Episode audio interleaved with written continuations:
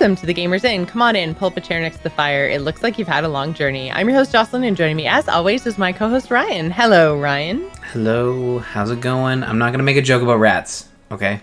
Just okay. out there. Excellent.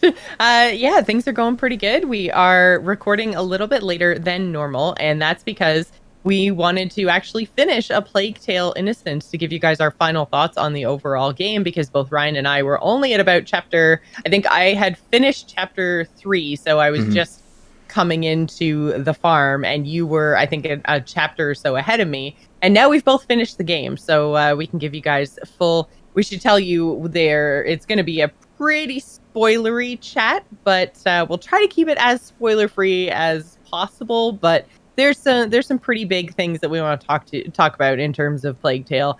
Um, so some of the discussions of the story mechanics are going to involve some some spoilers, guys. So mm-hmm. um, just keep that in mind. If you if you don't want any story spoilers, maybe uh, skip ahead because we do have quite a lot to talk about this week. We're not just talking about Plague Tale, so uh, probably spend about 15-ish minutes talking about Plague Tale. So feel free at this point to skip ahead about 15 minutes in the podcast and uh, yeah, we will try to warn you in 15 minutes if we're not done talking Plague Tale. But I think that's all. I'm going to drop a huge spoiler right at the 15 minute mark.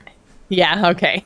You're such a jerk. But yeah, okay. So uh, Plague Tale Innocence is uh, overall my feel for the game now that I finished it are very, very strong game, compelling gameplay, and interesting story to I think the end of probably chapter 13. Mm-hmm. I did not love 14, 15, 16 and even then I think um oh no, 13 is is very very short. Yeah. 14, 15, 16 were not the greatest and then 17 is basically an epilogue, so I mean take it or leave it. Yeah, seventeen. Se- there, there are no a lot real of gameplay there. It's just, it's just epilogue. It, you're, it's a walking talk, right? And yeah, and I think yeah. it, it sets up the, the future question mark. But I think that uh, we, well, there's a, there's 17 chapters in total in the game, and there are a lot of chapters actually leading up through the game that are very uh, either walk and talk or just very short chapters where you're just mm. kind of exploring, having a conversation and moving forward. A lot of the times they would take time to put that into a cutscene, but in this instance, I didn't actually mind those chapters. Um, yeah, I didn't mind them either. They, they were, were, fine. I could take it or leave it. They didn't stick out like a sore thumb to the point that, like, no. as of right now, I can't tell you other than chapter 13 because it led into the most hated chapter of probably any video game I've ever played. It was so bad. Mm-hmm. But it's um chapter 13 was definitely a, a walk and talk type hand holding, no nothing chapter.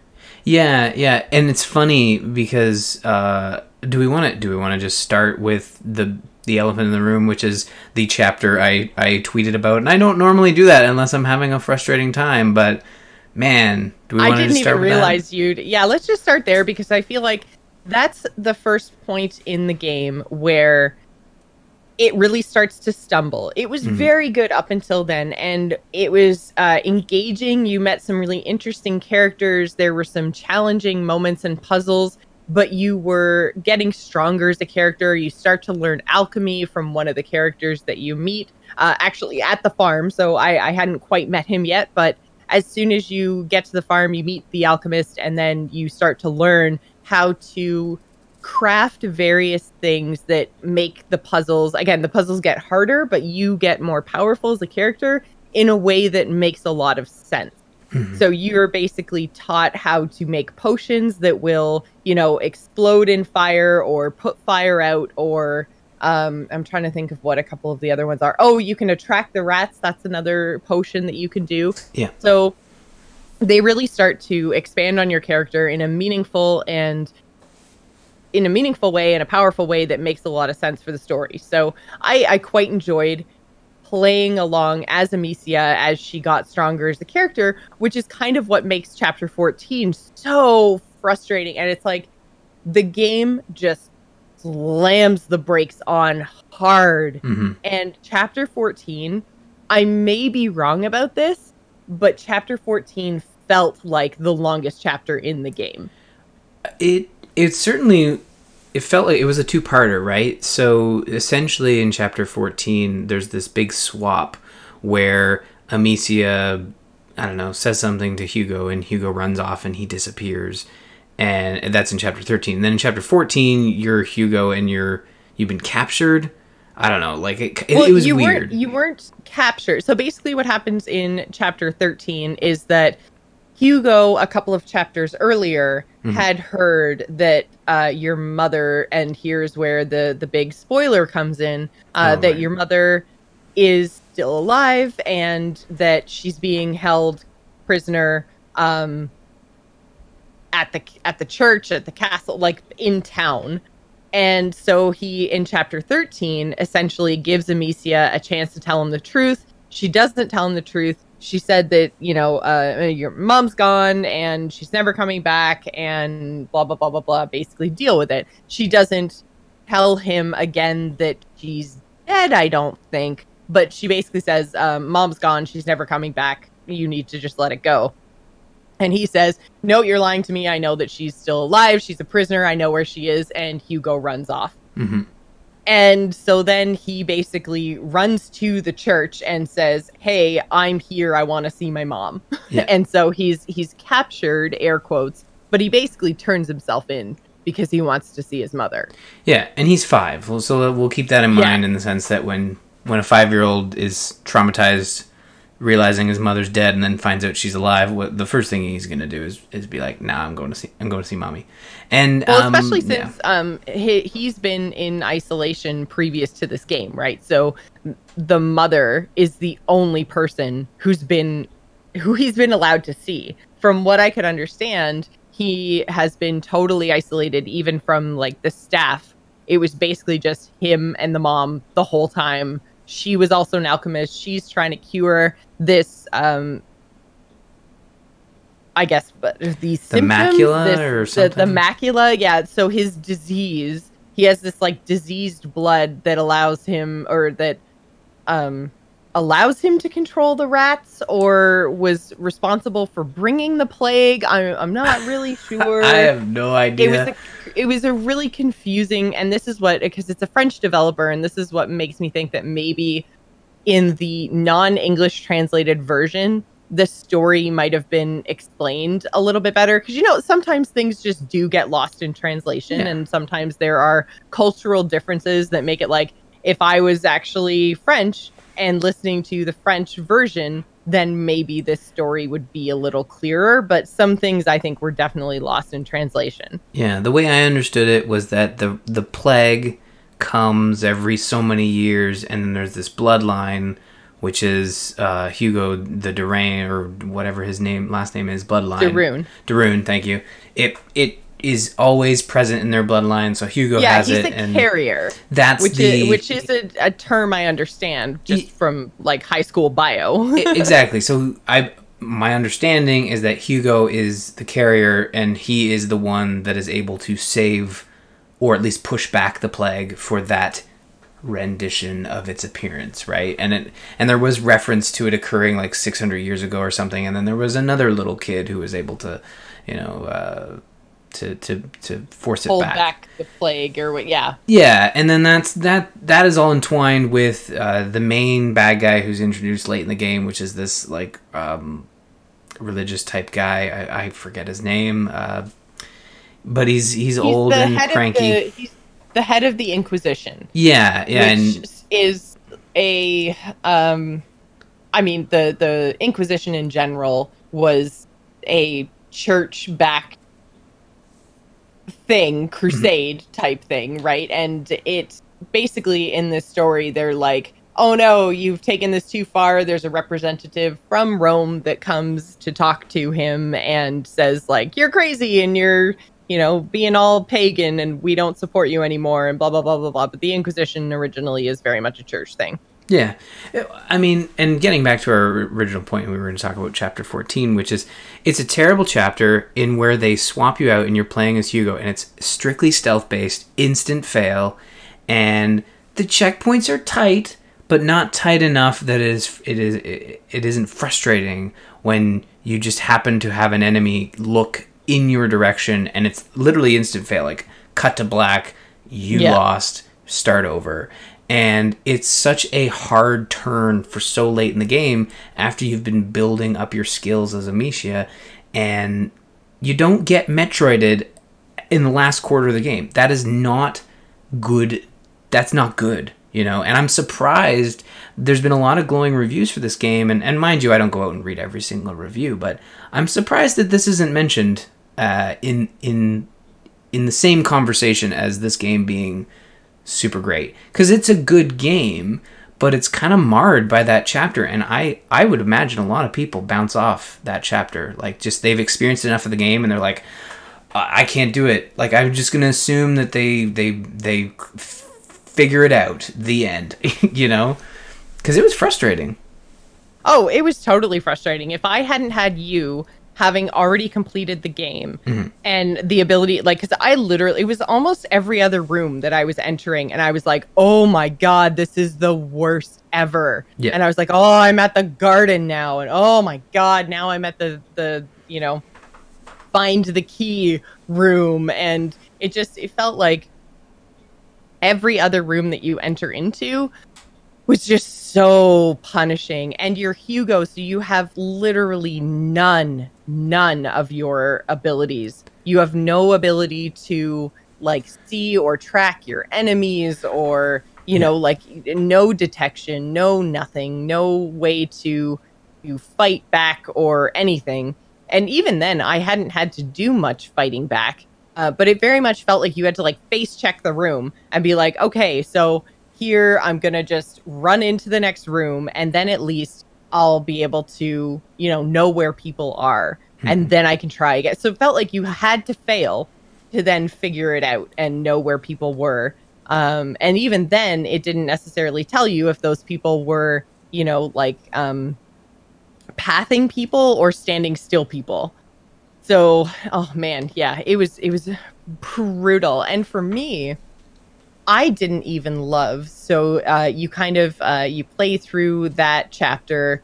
Hugo remains captured. The next chapter is you know a month later, and you haven't been able to find your brother. You go back to playing as Amicia, and it just like man it's just it's just kind of brutal because the next chapter is essentially the inquisition's using hugo to control the rats and they invade your like castle sanctuary place.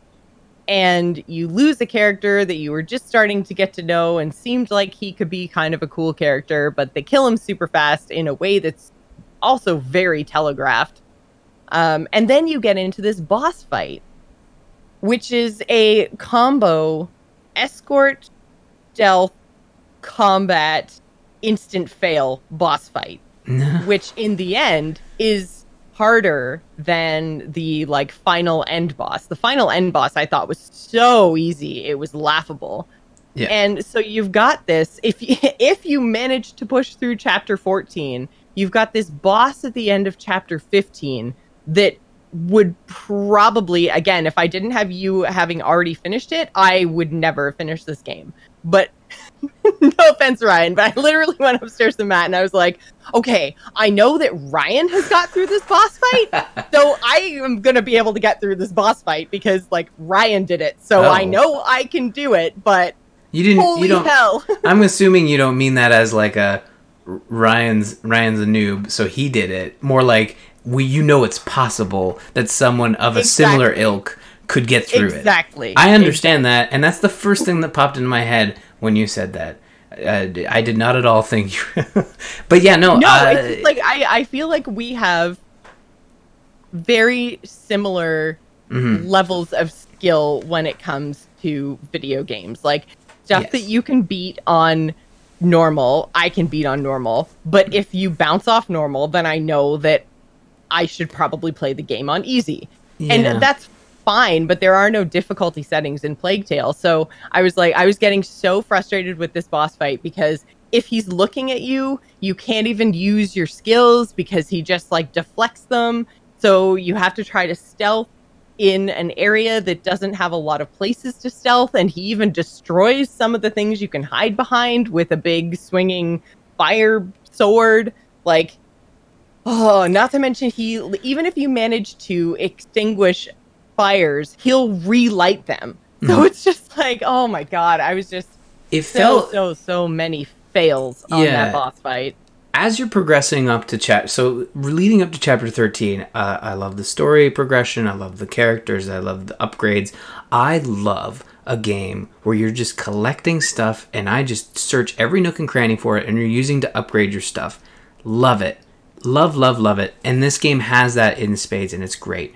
And but the issues that we're describing with these two these two chapters that go back to back is not is not what was present previously in the game. Because even yeah. if you look at the stealth early on in the game that's a tutorial. It's made and telegraphed in a way where you're not going to fail because it's teaching you the mechanics. And then as you continue with the stealth you just get more and more powerful and and you have more and more abilities well, and it, to manage that stealth right the thing is that like in the early uh, tutorial type chapters where it's mm-hmm. teaching you how to do these things it very much has a like it's it's like one path you can take. Also, I think we're we're at about the 15 minute mark, so we should warn people if you've skipped ahead 15 minutes, we are still talking about plague, so we'll maybe skip ahead another five. but we're getting there. Um, we're getting there. Rats. So we should, um, but yeah, so it's it's like one path, but then a few chapters after that, so kind of from about chapter five to chapter 12, you have these uh, slightly more open areas with a few different possible paths that you can take. Mm-hmm. and it allows you to choose between whether you want like full full stealth with a couple of difficult checkpoints or if you want to kind of do a mix of combat and stealth or if you want to go full combat it lets you make those decisions. And so that was really engaging gameplay because it wasn't like one straight set path. Mm-hmm. like you had one goal but you could choose kind of how you wanted to get there. And but it never forced you down the combat path until you get this chapter 14 which forces you down the stealth path. You get chapter 15 with this nearly impossible boss fight that forces you into chapter 16 that makes you combat. You have to do combat and combat it's clunky it's not fun it's not well done so having you like to do a like timed moving combat run through this like city and there's one sequence in particular which mm-hmm. I found super duper frustrating because you have to hide behind a cart so that you're blocked from the archers. The cart is constantly moving and it throws soldiers at you. So you have to be like turning, stopping, aiming, killing soldiers because again, they have the same mechanics as as before where they will one shot you if they get close to you. Mm-hmm. So, and you don't have enough materials to make the like, oh no, I'm gonna die. Here's my instant kill button. Because you need ma- materials to do that. You can't just always instant kill people. Mm. Um, but yeah, like just the last three chapters.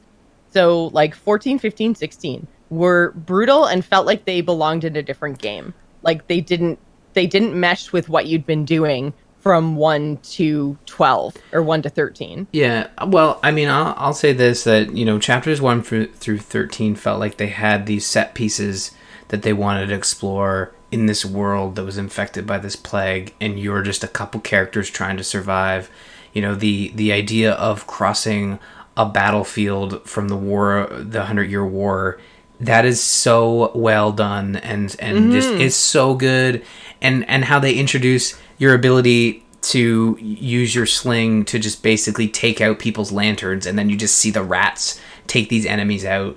And um, the only thing that I thought was a little weird is it kept fe- it kept feeling like the game was trying to tell me that maybe killing people with the rats or killing people in general was bad but eventually I got I got past that and was like, no, this game really doesn't care whether I sneak past people or kill them. There's no like Yeah, and that was the know, thing that I said was system. great that I really liked last week was mm. that, you know, they they took a real look at the fact that you're murdering people in front of your 5-year-old brother. Yeah. But then again, that's another thing that, you know, it didn't seem there was no punishment for murder like I thought that there was going to be. It's just like they had one scene where they were like, "Oh, maybe you should kind of think about the fact that you're murdering a whole bunch of people," but then, "Oh, we're going to make you murder a whole bunch of people whether you like it or not." There's no like way to get around this part. Uh, yeah. So, I, don't know. I, I, just I I didn't chapter. love that they forced you into combat in chapter 16 at all. Right, but see, I like chapter sixteen in the sense that I I'd been going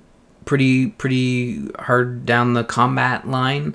Um, you know, kind of Mm, setting See, I had been going really hard down the stealth line, which meant that I never really learned combat. Oh, So then the end of 15 and 16 were very, very, very difficult for me because I hadn't like sunk skills into my slingshot or, you know, because I had just been trying to like I made my clothes so that I made less noise, like could sneak right behind people, things like that. So Mm, for me 15 16 were super frustrating and like come on the heels of super duper stealth mode chapter. So yeah, i don't know. I think overall i think plague tale innocence was probably like a seven to eight out of ten for me. Like that's still really good. not not the greatest but not like terrible terrible because i think that um you could probably like play through the first 13 chapters and then just watch a video of the end to get the story because the story's good. Hmm the story's worthwhile.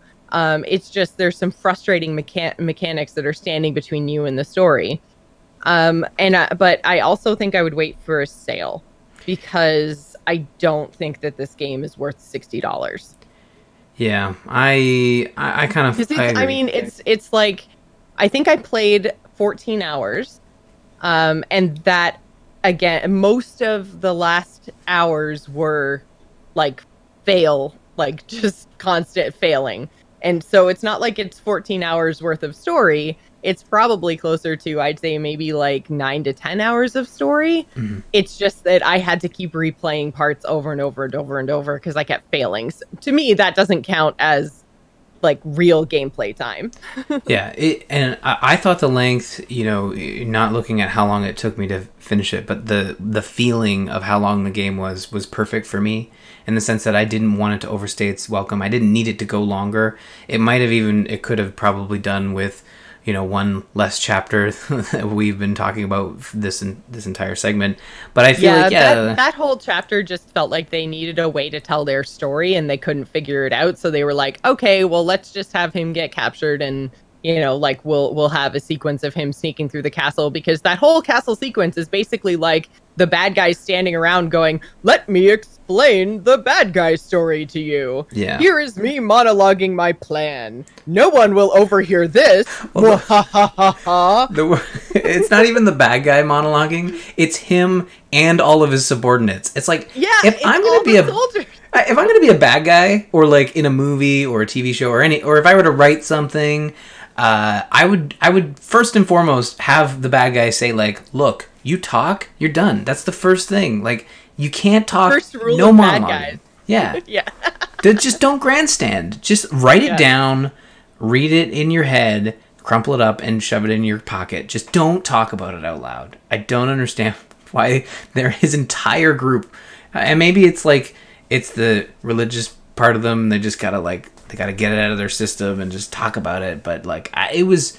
There was really cool stuff in there, and again, yeah, a seven or an eight is, is a very is is right in line with I, what I'd say, and and you know, we we both got codes for the game, but sixty dollars is quite steep, and that's Canadian. Um, but I think even Yeah, if you're I looking at a I'd- sale, it doesn't need to be a steep sale. I'd say like even just you know ten or fifteen bucks off would really is it is. I think I'd looking at it. probably um I think I'd probably pay something in and around like the $40 range is Hmm. is what I think is kind of fair for this because the the art assets and the voice acting is awesome and like I said the story is great. This suffers from a lot of the same problems that I had with Vampire where it's like Yes. you're telling a really interesting story and your set pieces are beautiful and I love the all the choices that you've made artistically, but holy hell your game mechanics in the last third of the game are just straight hot garbage Yeah. which makes me want to not play the end of your game which in a story-based game when you've done such a good job and your again your settings are beautiful i want to get to the end but you're putting up this brick wall that's making me stop and it's just man, not the greatest not the greatest choice, I Yeah. think. You you got to So- stop making bad third acts because I cannot Yeah. not finish a game. Okay, Yeah. that's my thing. For I've- Ryan's sanity, Yeah. please stop doing this. It's I can name many games. Vampire is is a good one, but I, I feel like I didn't like Vampire uh, more than this. Like I still I still that. like I, I still like where this game goes. It's just for me, it's got one bad chapter, and I just happen to be able to get through that boss fight. But um, uh, yeah, it's Hmm. Well, I mean, I got through all of it. It's just I got through it took me. un, uns I guess relatively unscathed. I would say. I think you may may well, have had okay. a So yeah, it took me it took me nine to ten hours to get through to chapter fourteen, and Hmm. then it took me fourteen hours total. So then it took me another four to five hours to get through 14, 15, 16. Yeah. and sixteen was. Well, I guess 15 is basically just the boss fight. There's not a whole bunch to 15 outside of the boss fight. So it was uh, the stealth mission with Hugo, There's a bit of moving it was the rats around, I think, in that one, Yeah. like some puzzly Mhm. stuff. But it's not. It's pretty telegraphed in the sense that you you Mhm. know exactly what you're doing. Yeah. But yeah, But uh, but anyways, yeah. So that's kind of where I landed on Plague Tale. Absolutely beautiful, amazing voice acting. I again really really liked um, having the French vocals with the English subtitles. I thought that worked really well for the game as well. Uh, but yeah, I I don't. I I think I'd wait for a sale. I wouldn't pick this up for full price. yeah, agreed. Yeah. Uh, so one other thing that we wanted to talk about before we get into the news, I went to see Detective Pikachu this afternoon, and it's delightful. And I'm not going to spoil it, uh, but I can't believe, especially so. Uh, one other little piece of news is that the Sonic the Hedgehog movie has been delayed to 2020 in order to fix Sonic, which is good. I'm glad that they are taking the time to actually fix him. I just hope they do a good job fixing him. And I like part of me kind of wishes that they would just release like a new Sonic design and or like even if it's like two or three, I don't know how they want to do it, but just like release what they're working on to be like, okay, is this better? Because clearly we don't know what we're doing, but like, did you, will you watch this and then have like, you know, characters A, B, C and have the internet vote or something? Because like, they've proven that they don't know what they're doing. Yeah. I would hate for them to delay the movie, redo everything, and have it be like worse than the first time somehow. Well, the thing is, it, um, if you check out the article and you look at the director's uh, tweet about it, he, it- there is there is a bit of art there that looks like could be new concept art because Sonic didn't have the, sort of the glove, and that's clearly Sonic with a with the glove, which is his Mm. original art. Um, the the original sort of 3D design of Sonic, and and here's my thinking: like they're not going to give us they're not going to give us choices, but in the way you know uh, CG stuff is developed, they do a lot of concept art and stuff. So I could see them finalizing the concept art and then being like, not is this okay, but more this is the new look for Sonic for the movie, Yeah. and we really feel we nailed it. I don't think they're going to involve the internet in like a, a crowdsourcing Yeah. uh, idea that would be bad but i i also don't think they're gonna go to you know january 1 and be like here's the new trailer like if if they're changing the original design based on that trailer being released they like they they've already done that so like they might actually open up a can of worms by by having done Yeah. that if if they have another bad trailer like in another bad design the uh, that trailer actually played at the start of Detective Pikachu, Oh, and? I was just like, "Oh my god!" I forgot how bad it was, and like seeing it up on the big screen, I was just like, "Oh, it's so much worse than when I watched it on my phone. It's so big and like so bad." But Jim Carrey uh, as Robotnik looks really good. I, I really Yeah. think that if they had just released it as is, you could watch a really good Robotnik movie and just kind of close your eyes every time Sonic's on screen and, and probably Mm. Yeah. be okay with it. But uh, but in terms of uh, the Pokemon, and this is why I bring up Sonic, is Mhm. because with only I think one exception, the Pokemon in this movie looked amazing. And the only thing that threw me off in with one Pokemon is that there is a Pokemon battle that's happening between Gastly and Blastoise, and Gastly has human teeth, and I'm like, what? Like, why is why? Well, Gastly is a uh, isn't. I'm pretty sure Gastly is like a human ghost. I guess, but like he doesn't have any other even remotely human features. And if you if you look at like his his um I, I don't think I've ever I don't remember ever seeing him animated before. Is it Gastly or Gengar? I uh, maybe I've got the wrong Pokemon, but he's like he's purple and he's got like he's the ghost and he's like the the lowest level Pokemon Oh. ghost that you can get. Yeah, he's Gastly. I thought he was okay. I You're was right. gonna say I thought he was. Gastly, I haven't yeah. seen the movie, so I'm and just he just yeah. has like um well they don't they don't give him like they don't call him by name or anything it's just like it's a thing that's like happening in the background and uh in the art that i have seen of him he just has like it's one of those like your the mouth is all white with just the vertical lines drawn to Hmm. show you like teeth. So i mean i kind of get that that's maybe what they were going for but it just looks so weird because he's got like human teeth in a in a ghost pokemon mouth. And i'm just like i kind of thought like even like i don't know like triangle teeth like "Ah, i'm a ghost rawr," scary teeth. But anyways that was the only thing. And and i think maybe it's because human teeth in animated animals was in my head because the sonic trailer had played ahead of the of the pikachu movie but Mhm. uh yeah i don't know. It just that was the only part that i found slightly off-putting but all the rest of the pokemon were so well done.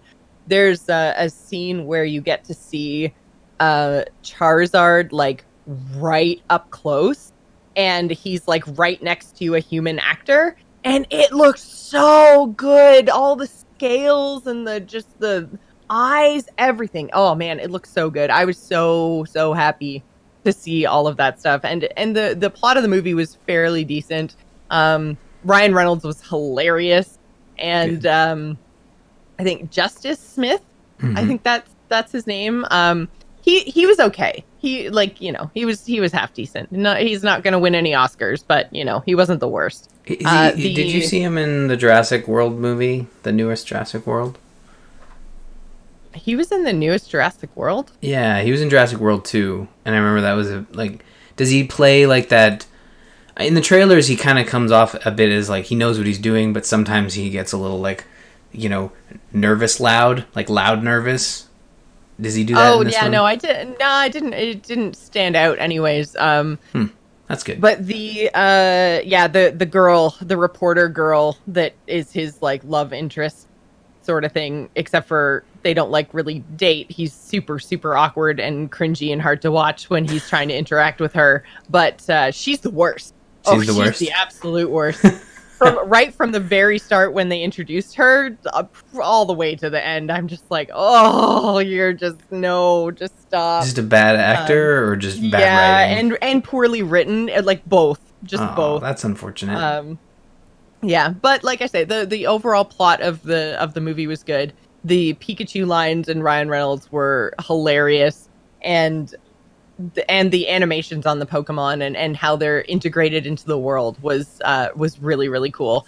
Um, I couldn't stop seeing London though, which was really weird because it's supposed to be this like made up city, but there's some really iconic London landmarks that show up quite often, and they've clearly just like superimposed a whole bunch of like neon signs and like Hmm. Japanese type street fronts onto the backdrop of London, which is odd and kind of jarring to me. But but Well, I you know, it was still it was still well done. It was really really well done from a perspective of like video game movies. Uh, it's definitely up there as as one of the best for sure.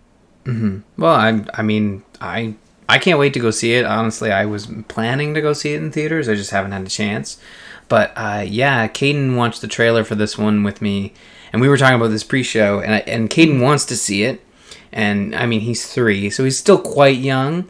Uh, and but I'm thinking I'm gonna wait till for rental, and then this way, like if he really is not happy with a scene, like we can pause it and kind of like you know explain. Yeah, Although yeah, the Pokemon there- are hitting each other were- because they're friends. I don't know. there were uh there were a couple of little kids in front of us in the theater and one of the little kids who i think was probably around like seven uh, but uh, kids are hard to age for me Mhm. not having any of my own it's hard to tell how old kids are but anyways a little kid in front of us definitely got up at one point and was like, "I I, I want to go. I don't want to stay. this is scary." So, um, but yeah, it was uh, it was good, and I I do recommend if you are fans of Pokemon, go go and see this movie. It's it's pretty cool. It's pretty cool. Um, and one other little piece of kind of entertainment video game news is that Sony Interactive Entertainment has announced the launch of PlayStation Productions, which means Sony is basically going to be making their own video uh, video game movies and television, which is kind of exciting. Yeah, I mean it's a it's a big deal in the sense that Sony obviously is already a major motion picture and, and television production company, but the fact that they're spinning off their own sort of PlayStation productions would be similar to, I guess, Disney owning Marvel Studios, right? Right. So this is essentially PlayStation Productions is in charge of taking PlayStation IPs and turning them into TV shows and movies, and I think this is the right way to do it. I'm not necessarily saying like, oh, great, now we have a, a you know a a PCU. We're gonna have a PlayStation Cinematic Universe. Like I don't think that's gonna. We're not gonna quite get there just right off the bat. But I think it's still exciting that PlayStation will be able to handle all their own IPs. Um, and probably, yeah, they yeah. they retain they retain a little bit more um, control, and therefore I think we'll get a little bit more consistency Mhm. out of like a Sony driven PlayStation movie making machine than you would if they just kind of farmed their IP out to the highest bidder, sort of thing. So I'm looking forward to seeing what comes out of this. And I, I mean, as much as I think the Sonic movie is going to be terrible, yeah. uh, at least we're we're starting to get the same sort of variety in video game movies in terms of like quality that we're getting in like mainstream movies. There's there's enough being made now that they almost can't just be oh it's a video game movie it's terrible or it's a video game movie it's great. It's like there's enough variety in them now that there's uh there's some of each. So I I love video game stories and the the things that we've seen in the past. So I, I kind of like there's a lot of video games I'd love to see get the the movie or TV treatment because uh, I think that there's a lot of universes to explore. So why not bring Well- them to the silver screen? I guess. well, Horizon would be on this Yeah. list. Oh my God, Horizon! you Yes. know. God of War uh, would be another one. I'm thinking. I still don't think that they've actually announced a sequel to Horizon, and I would be totally fine with a like Horizon TV show. Uh, that would be fine with me. I, like I, as much as I loved the gameplay, I don't need the gameplay. What really drove me through was uh, exploring more of that universe and learning more about the apocalypse and what had happened, and and just all of it. I, I just that was where the interest lied for me. So Hmm. I, I wouldn't want it to get the movie treatment because I feel like there's just too many complicated storylines that would get lost or too compressed in a movie, but you could definitely make a, a TV show out of. So obviously, first choice is still going to be a Horizon sequel, full on video game amazing awesomeness, but I'll take a TV show. That'll be an okay consolation prize. Well, it's, it's something they talked about in the announcement was basically that video games are, are going to take even longer to develop, you know, with the next generation as, as more technology and more work is required to develop uh, the art and level design.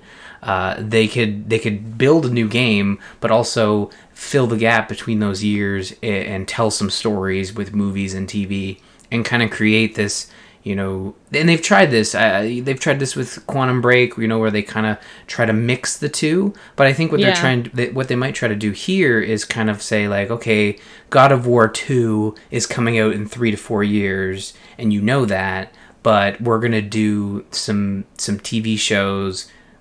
Actually i think that would be i think horizon would be a better example. Like we're going to tell some story about Aloy and where she goes you know in between those in between the games to kind of set up too. Because a lot of times video games with their stories even though there's a sequel it doesn't pick right up. It usually like fast forwards a couple years and there's some gaps there mm-hmm. to to introduce a whole new idea and a whole new story and with new characters and and, and bad guys right? So this would be really interesting to see if they could pull this off and and would probably pair Yeah. well with you know netflix or another streaming service. I think it would be really cool Yeah, now Warcraft has already been doing that with the books, and I think that the real big problem that I have with that is that they're basically like tying their expansions together and telling stories. I mean, the the most egregious example of this is um, between Pandaria and Warlords of Draenor. Is they took patch content, story content that they were going to put in the game, and then ended up just making it a, a novel. And if you didn't read the novel, the video game didn't make sense.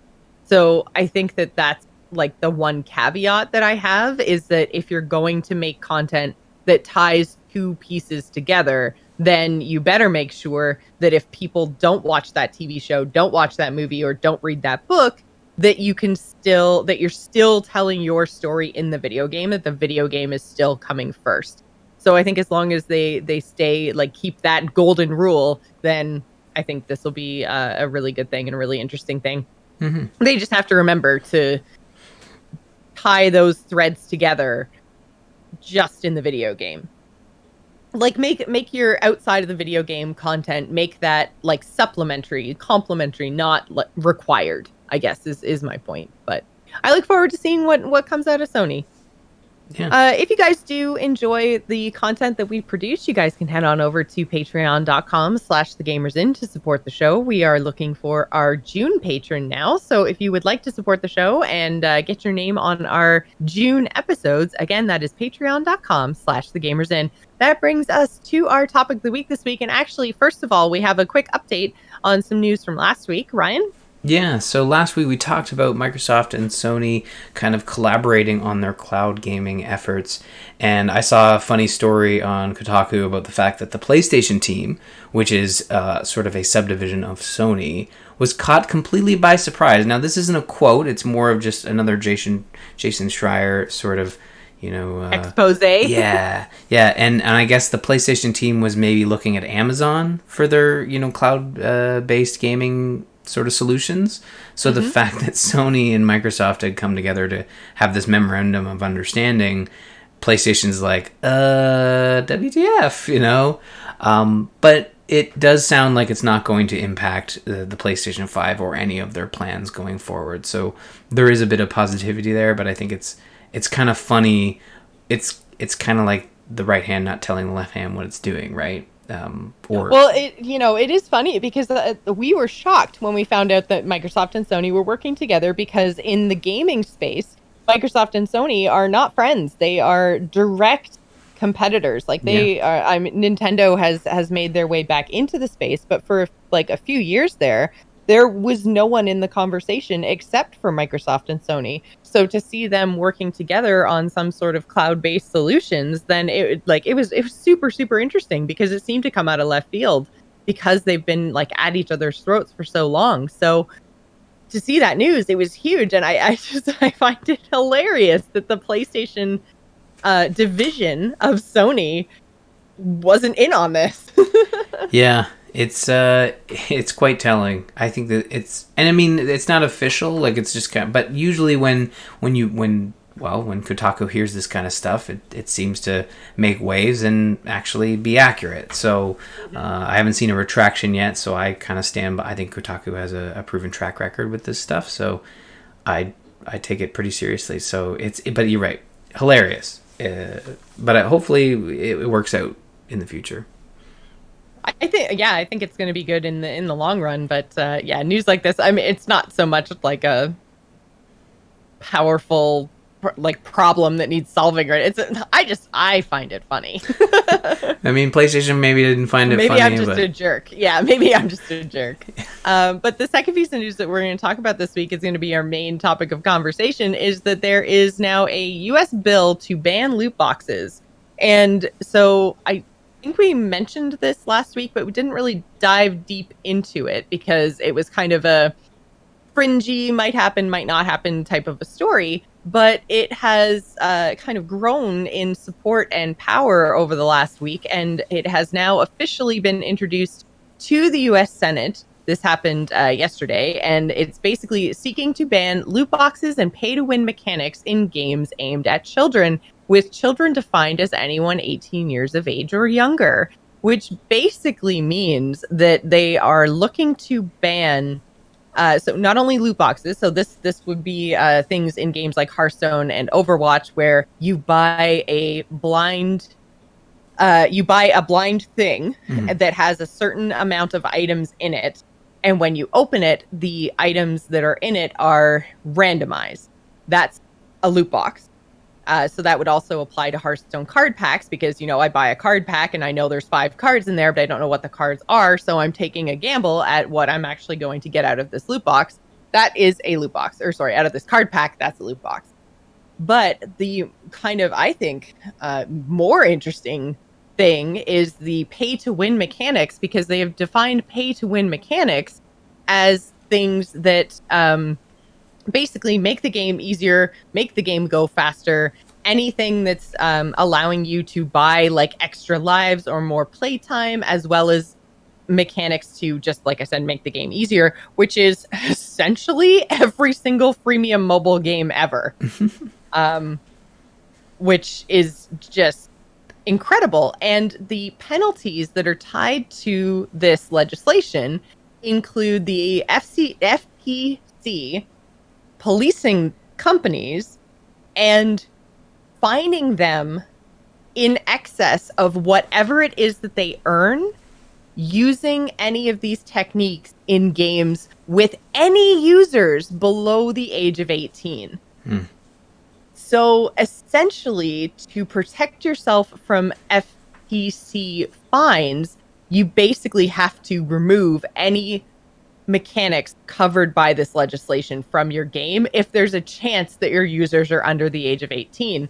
So basically, that would either force them to mark all of their games as M for mature and also somehow keep kids out of it.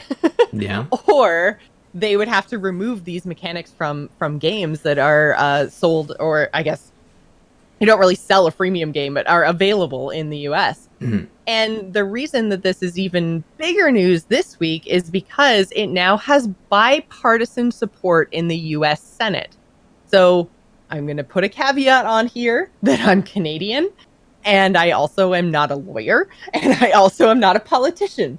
So I'm not a hundred percent sure on how all of this stuff comes together to make uh, legislation a law. But from what I understand, there's the House, then the Senate, then the president, and if something passes in the House, it goes or sorry, passes in the Senate, it goes up to the president, and then the president makes a choice to either sign it into law or to veto it. So right now, the the legislation, the bill is sitting in the US Senate, so it still needs to be debated, it still needs to be voted on and everything else, but it's closer to being law than I think you would think it would be. And it now so it was introduced by a Republican and then co-signed by two Democrats. So this is bipartisan, you know, crossing the aisle, all that kind of stuff is uh this is getting support on a weekend or I guess end of the week when uh, the World Health Organization is also making their final decision on whether video game addiction counts as a disorder or disease. And if they like I it just it's it's kind of crazy how how much this is in the forefront of uh, basically like public health and and mental health. So, uh, Ryan, what are what are your thoughts on all of this? So, a couple notes. It's interesting that you mentioned, you know, when a game is being played by someone over the age of 18, like how would they check that? You know, a lot of people might think, oh, well, if they just rated M, then they'll be fine. But the ESRB is a self regulating tool for the video game industry that was put in place to avoid exactly what this is, which is legislation of uh, from the government to control video games. So back when Mortal Kombat first came out, the violence, yada yada yada, uh, they said, well, you know what? We'll slap a sticker on it. We'll encourage stores uh, not to not to sell to minors by just you know following these simple guidelines. And I think that you know they were they they were like, yep, that's good, fine, C- continue as you were. But um, there's no there's no control over like I I remember when I was a kid, the easiest way to get an M game was basically to say to mom, I want this game, and uh, the the clerk is gonna say, is this game for you? Is it for your son? Is he over? Is he under 18? And well, sure enough, it doesn't matter because the the parents buying the game. Now, like we didn't play anything super duper crazy. Um, we were we were Nintendo uh, gamers, so it wasn't that big a deal. But with this, it essentially would upend everything. We're not even talking about some games. Yes, you could just turn off loot boxes. Um, you know, like the new Mortal Kombat 11 game. Like you could turn off just the uh, e- commerce stuff and basically bring in a couple systems to make it a little easier to earn, you know, income and do it in game. We actually saw this with uh, Shadow of War, that uh, Lord of the Rings game, a couple years yeah. back, where it launched with a bunch of loot boxes, and they took a year to rip that system out and re-implement an in-game equivalent that felt fair. So that shows you exactly how much work the industry would have to do to abide by if this if this came into law. Like but then there's the flip side of it where like this would literally cripple the industry for a good year or two and kill an entire platform and how that platform works with video games. Mobile games are a majority of them are freemium or some some combination of that. Some of the most popular yeah. games are. So, do we really think the US government, capitalism on high, is going to sign this into law and cripple an industry? Like, that seems like the opposite of what a good business person would do. So, well, maybe, maybe they will sign I, it. I don't know. Try not to get well, political here. yeah, no, no, we're not we're not getting political, but that's where it becomes very very interesting because like you mentioned just uh, and again this is a very very very very scratch the surface level understanding of US politics but it seems very interesting to me that the bill is being proposed and introduced by a Republican because you're right. I I from a distance understand that the Republican Party generally is very um supportive of capitalism and big business and things kind of sorting themselves out. So you're right. I, it is very, very interesting. And I know we've talked in the past just about um, like monetization in video games and how like a lot of these loot boxes and uh, pay for customizations and and uh, battle passes, like all of this stuff comes from both games moving into this games as a service type of a space as well as just video games, even single player video games becoming so expensive to make and not actually really increasing too meaningfully in price from the prices that they were back in the day. So what we may see out of this is if something like this passes, then all of those games that used to be, you know, free or cheap-ish, you know, like if we were talking about like 20 to 30 dollars for the game, that then have cosmetics over top or or what have you to keep servers running to you know do all that kind of stuff either turn to a subscription model like warcraft or mm-hmm. have a very very very high price to them which is something that you know might force us back into a world where we're buying 3 to 4 games a year instead of you know a couple of games a month like we, you might be looking at games with price tags of 150 bucks. Yeah. Well, and uh, just that's the direction that we might have to go because they're not going to be able to make money from loot boxes anymore. Yeah. Well, I mean, yeah, MSRP is going to go up in the United States for video games if this passes. And we've already seen examples of video games changing or straight up being shut down in specific countries that pass these kind of laws.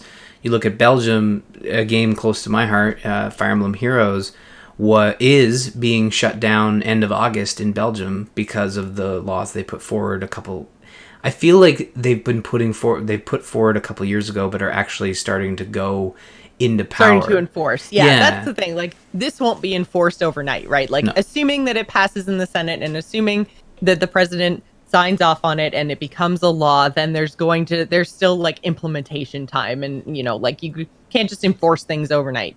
So or there's there's you? still or can you? Yeah. Maybe. or can you?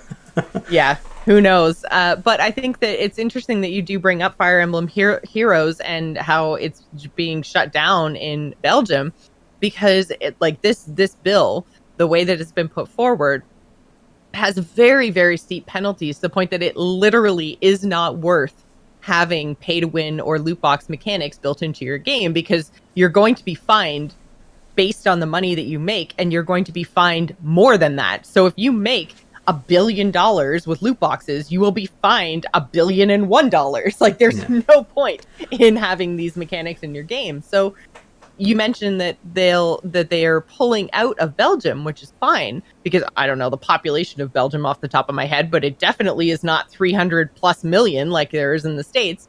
Mm-hmm. So I mean, we're talking about a relatively small market compared to a, a relatively large market, and if these type of laws start to be more prevalent, then you're going to basically for I feel like if this gets passed in the US, then that's like going to start a domino effect across the industry, right? Mm-hmm. Like you can't ignore 300 plus million people who are your potential market and and not make a change. So as much as you could pull out of Belgium, I don't think you can pull out of the US.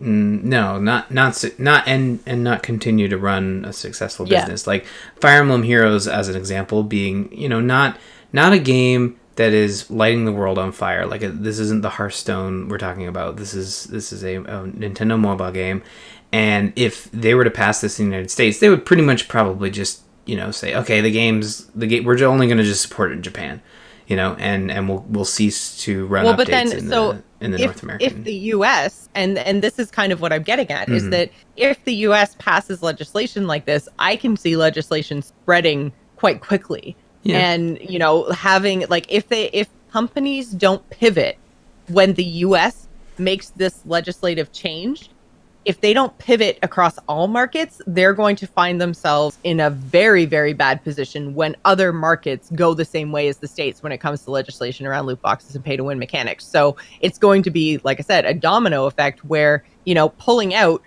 isn't going to be good enough because you can't pull out of every market around the world with just being a not a company anymore. like you're they're going to run out of markets where this is going to be an acceptable practice. Mm-hmm. So they have to adapt and figure out a way to still be profitable and still put out games or they're just they're like basically game industry or game creators who are using loot boxes and pay to win mechanics should this be passed i think are just going to they're they're going to go bankrupt. They won't exist anymore. Dinosaurs dead, extinct, gone, poof.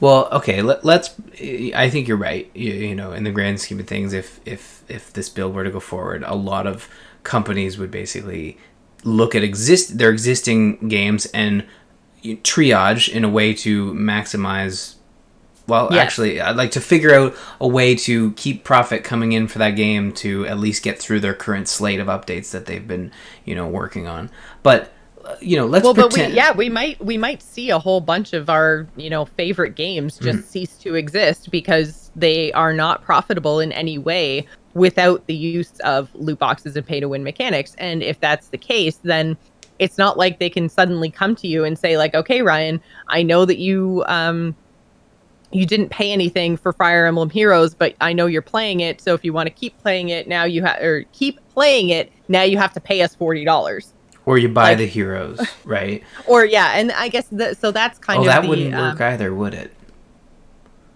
Uh, it so it depends, and that's that's an interesting point as well. So let's say that you take whatever the content is in the loot boxes and you put it in a store proper, so that I know when I'm spending my money, mm-hmm. I am going to get Doctor Boom.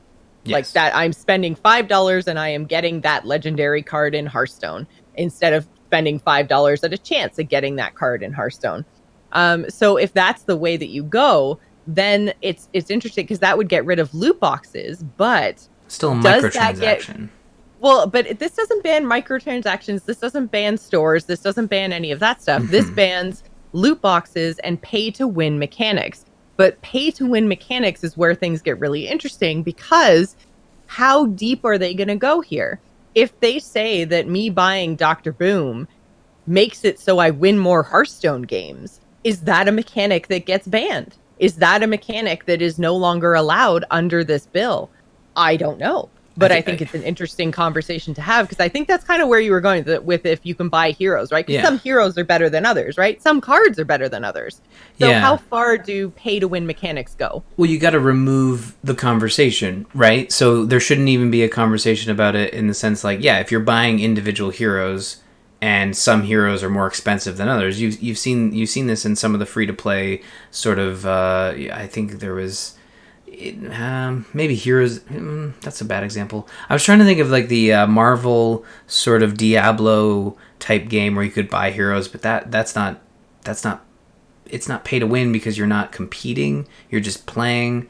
So scratch that. But if you look at Hearthstone as an example, if you're buying individual cards, that could the conversation could turn to be like, well, that's pay to win. However, if an expansion came out and it was just like pay us a hundred bucks and you have all the cards and you can play this new expansion, kind of steep, but th- that might be the way around it if they introduce this and Hearthstone wants to keep kicking. It it becomes super expensive, but you'd have to buy the expansion and all the cards for it to for it to continue to work, right? Because mm-hmm. it's not pay to win. You're basically paying for DLC at that point. Yeah.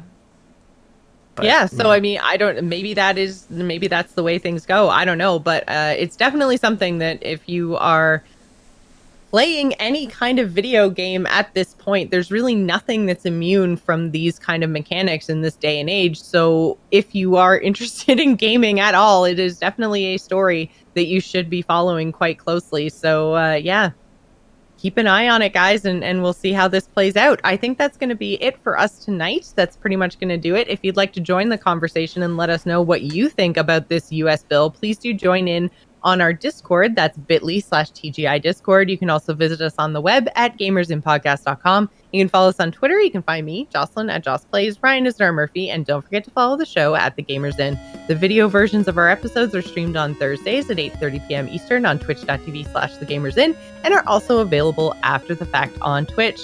That's going to do it for us tonight. Thank you so much for joining us, and we'll see you next week.